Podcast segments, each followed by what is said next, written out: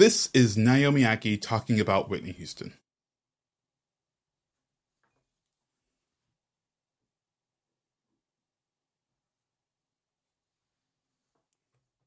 This is Naomi Ackie talking about Whitney Houston, I Want to Dance with Somebody. But you do some of the actual singing as well. So what's that like, to be singing like Whitney? Well, there was two parts to it. I only sing like one song, and it's when she's much younger and she's finding her voice and stuff. Everything else is Whitney. The thing I would do though is I had to sing every single song anyway to make it sound like I was actually singing, and I would just ask John Warhurst, who was the head of music, just to crank up the music like as loud as possible, because I was like, nobody needs to hear my voice. And this is Required Watching, where we watch the essential films from lists of cinematic influencers and look at them through the lens of learning about filmmaking, how to move forward. I'm your host, Trey Epps, and this movie is directed by Cassie Lemons, written by Anthony McCartan, and starring Naomi Ackie, Stanley Tucci, Ashton Sanders, and what else can I say? I guess this movie is about tracking the rise of Whitney Houston from obscurity to superstardom and her death in 2012. This is Whitney Houston, I Want to Dance with Somebody.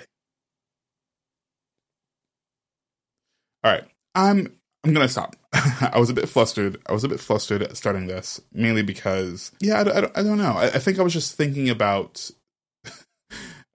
how this may not be the best biopic of all times. And despite it written by the screenwriter who wrote Bohemian Rhapsody, I'm left a bit disappointed. And allow me to back up. Again, I'm Trey Epps, and this is Required Watching. And at least for the month of January, we're going to look at some Oscar contenders. Films that are in the conversation for the Oscars as they approach, or nominations approach. And this movie is certainly one of them. It's certainly one of them. And again, I can't say that it's a great movie or even the best biopic I've ever seen. I'm a bit disappointed, having been in a time where we have Elton John, Bohemian Rapsody. Who am I missing? I'm sure I'm missing another biopic, a musical biopic. But we have all of these great biopics that are coming out, and yet this one feels a bit flat. And I think it's... I mentioned this right after I saw the movie with my wife, that I think it's because it felt like it didn't get into much depth. If you knew nothing about Whitney Houston, you most certainly came to this movie and felt like you maybe learned a little bit something while hearing some of her music, and it was fantastic. However, I'm not sure if it gave you what you wanted. Having grown up with Whitney Houston in my house and watching a few documentaries at film festivals most recently, I really did feel like it didn't get me into this, like, really say anything. And I wonder if it's because of, I can't say I know the rules, but I wonder if it's because of, maybe dramatizing anything about people that are alive would have been a bad thing. Maybe they could have been sued, whatever it is. But it just seemed like some of her troubles were just kind of glanced over. Her rise was a bit glanced over, and suddenly we're, some of the points, some of the strong points, some of the things that you know about Whitney weren't hit as hard as I think it should have. But that, sure, that's a criticism of the film. But as a whole, again, if you didn't know anything about it, I thought it was pretty good. I really enjoyed being able to listen to Whitney Houston and be reminded of how much I loved Whitney Houston when she was alive, despite her issues. And it's really great to really know how, again, she's a trendsetter. She's someone who really paved the way for a lot of female artists, and I don't think that has been hit home as much as it could. And it wasn't even that this film showcased her drug use or her battling her demons or personal life as much. Like, that wasn't even a dark cloud. I think maybe my real issue is that there doesn't really seem to be an antagonist. There doesn't seem to be any driving force that's bringing her down. It's just someone telling the story of a woman who sang in a church and got famous and then, like, did drugs and then died. It just felt like, and then, instead of it being dramatized in such a way that it actually felt heavy. If you're looking for the best biopic, I would say Jackson 5, The American Dream, which you cannot find anywhere in HD. So if you want to watch 5 hours learning about Michael Jackson and the Jackson 5, which is really, really good, you should find it online. It's online somewhere. Anyways, it's, again, very fun.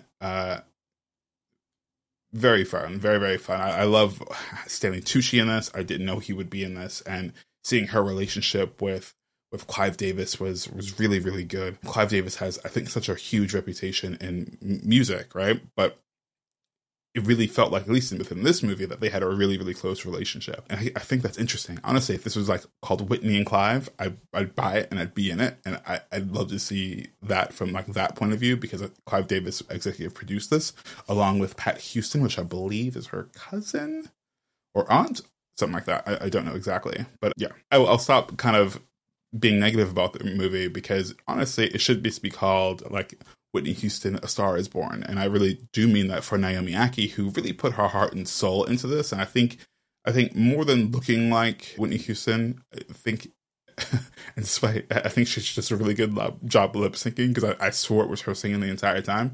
But I think you really see her charisma, or at least her inhabited charisma of Whitney Houston. And I think really, really shows how, I don't know, I think she was a really strong actress in this, and I think she has a lot of charisma and charm and is super appealing. And I would love to see her in other films where she's able to really sink down into a character and shine, because I really, really do feel like she was kind of toe-to-toe with Stanley Tucci, and while that may have been a dream to be, I would love to be on set with Stanley Tucci and being in the scene with him. But I think she really handled herself really well, and I was never judging her acting in a way of like, oh, she can't handle this. And I'm not sure of her career, so in my mind this is the first thing I've ever seen of her. That's not true. She's been in other things. What has she been in? I've definitely seen her in other things.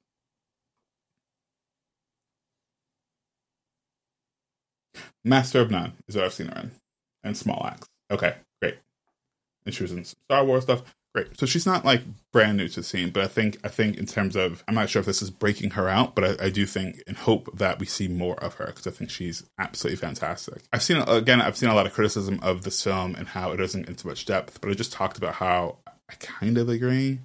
I agree with all that. I also think some of the musical cues were weird and wrong, and I think we get a lot of hits from Whitney Houston, but it ends in her AMA, her, I think, 1994 AMA performance, where she did this medley of really, vocally challenging medley, and she absolutely killed it, and she did, and it was fantastic. But I don't think, again, even with my, let's say, tertiary knowledge of Whitney Houston and being a fan, I wouldn't have said that that was like the moment of Whitney Houston. So I would have loved to have seen something else play out a bit more for her for the final song.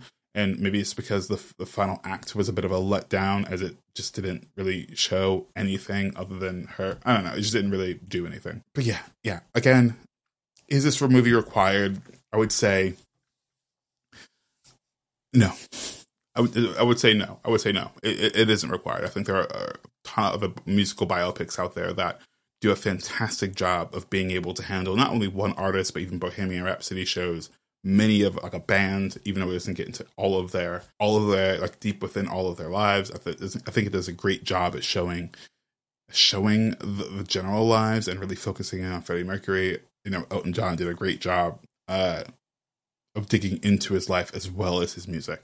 So yeah, I'm not sure if this, I'm curious on what would happen during the nominations to see where this lands, if this gets anything at all. Yeah, because I've been surprised at all. I think my criticism of it doesn't mean that I don't like it, but I do think that it does mean that I'm questioning where this lands, because I've heard this in conversation of the Oscars. Maybe it's just PR buzz, but I'm just curious about where they think it will be. Who knows? So save your time. Don't watch it. Watch some other ones. But yeah. Anyways, this is Required Watching, and of course, we're a film club. What did you think of this? Did you guys love Whitney Houston the same way I did? Because I know that certainly after this movie, I was jamming out to all of her music. But yeah, again, we're talking Oscars or movies that we've seen in the last year that should be getting huge awards, whether that's in America, where Oscars are obviously held, or the BAFTAs, or the whatevers. Like, let me know whether it's Western awards or not, what movies you think should be praised for how absolutely fantastic it is. And yeah, if I haven't seen it, I'll add it to my list. And maybe I have seen it and it's coming up.